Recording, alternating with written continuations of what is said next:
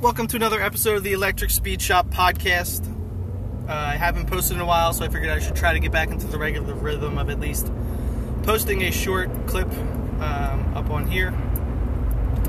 If you're unfamiliar with what the Electric Speed Shop is, you can check out the blog, electric s s dot com. You can follow me on Twitter, electric s s, um, or on Facebook, just search for the Electric Speed Shop. So I t- shot out a tweet earlier saying one of my next blog posts or future blog posts will be making a case for conversions, which is a reason that uh, basically I think restorations or hot rodding will move into using electric components as opposed to the internal combustion engine. Uh, when I do a blog post version of this, I'm hoping to be able to do more actual research and more and you know have a more well thought out argument, as opposed to this where I'm pretty much just going to ramble and throw kind of some kind of ideas out there that you know you can either agree or disagree with.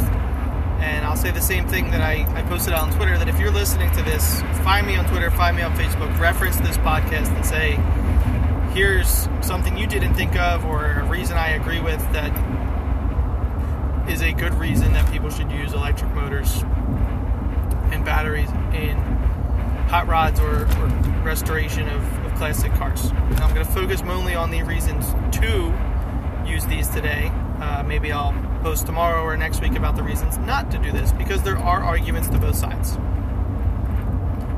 So why should we use electric for, or why do I think electric will predominantly take over um, in hot rodding and restoration of, of cars? First is the clean, the cleanliness or clean energy or transportation version of it. If you believe that putting a motor or an engine from the sixties, seventies, or eighties into a muscle car, so most often a V eight, is going to be cleaner to run than an electric motor and batteries, I I can't even like argue it, but the just from the emissions alone, it is cleaner. Period. Um, you know, people oftentimes bring up, well, to make the batteries and then recycle them, you're actually not being cleaner. I have not been convinced otherwise that um, that is true. So, argument one, cleaner, absolutely cleaner, more efficient, um,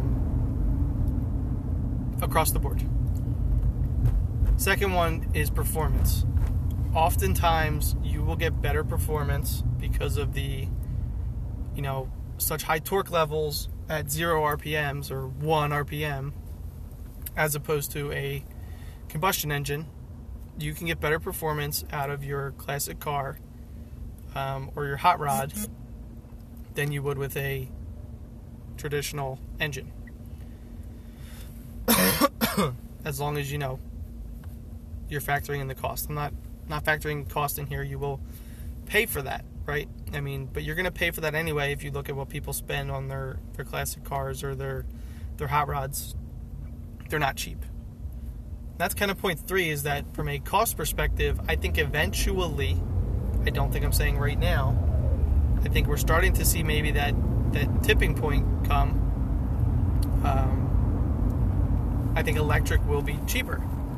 So as we move further away from your manufacturing date of, you know, this is in particular for classic cars and restorations, to get a stock or numbers matching, you know, motor, transmission, whatever, there's less of them around.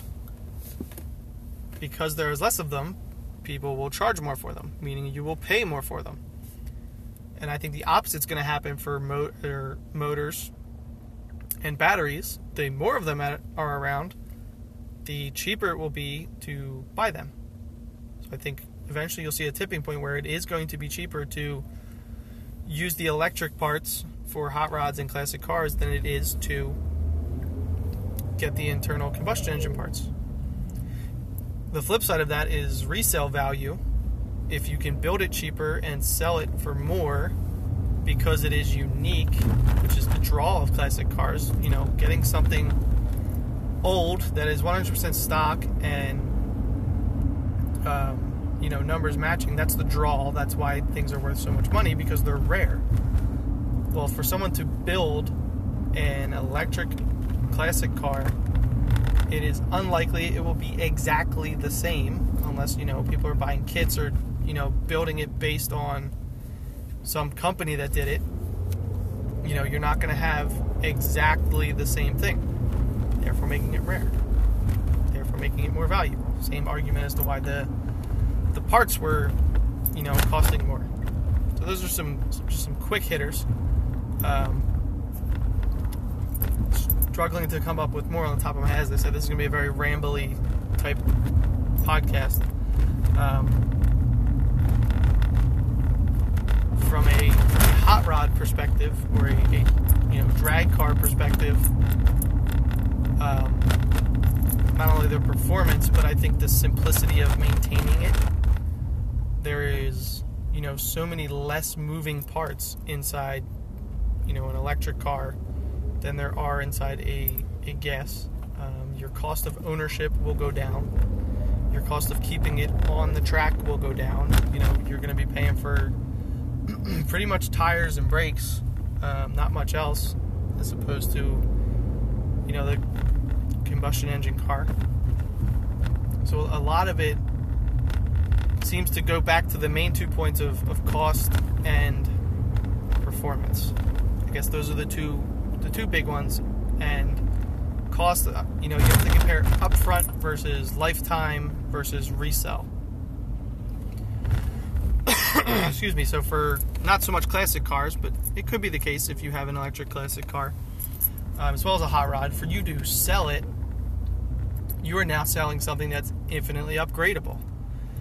So before, you know, it's the same concept actually, not, not before, but someone can easily swap out batteries and motors, um, just like they would have done with an elect- or a combustion engine.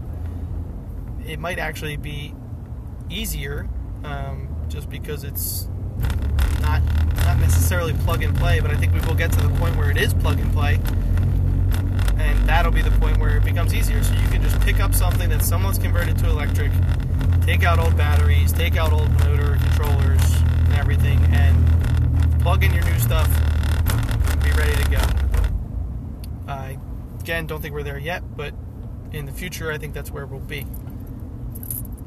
So those are, off the top of my head, reasons that hot rodding and restoration of classic cars will go in the direction of electric. Main two focuses being performance and, and total overall cost. I think kind of for the performance, it's been proven, um, you know, you can get the same, if not better, performance from electric, you know, for a hot rod or whatever the classic car was. Um, for similar, if not a little bit more dollars. And cost across the board, I think right now you will pay more for electric parts. Over time, that will go down. Resale value, as the market, you know, gets more well known, you'll see more people wanting an electric classic car or a electric hot rod. So your resale value goes up. If you're not interested in selling it, your overall lifetime cost of maintaining it and running that will be cheaper. Especially if you have solar or some other application where you can you can charge your car. So thanks for listening to me ramble. As I said, I haven't been posting much to the podcast because I haven't had a ton to talk about. I think I'm still trying to figure out what is the Electric Speed Shop. The E V news is great, but so many people cover it. Because I'm doing this uh, kind of secondary, I'm never going to be the first one to break a story. You know, I'm not going to tell you about Tesla's new price or something like that, you know, or their new model right away. There's other places you can go for that. So I think I'm trying to get away from that and really focus more on what I want to do, which is conversions.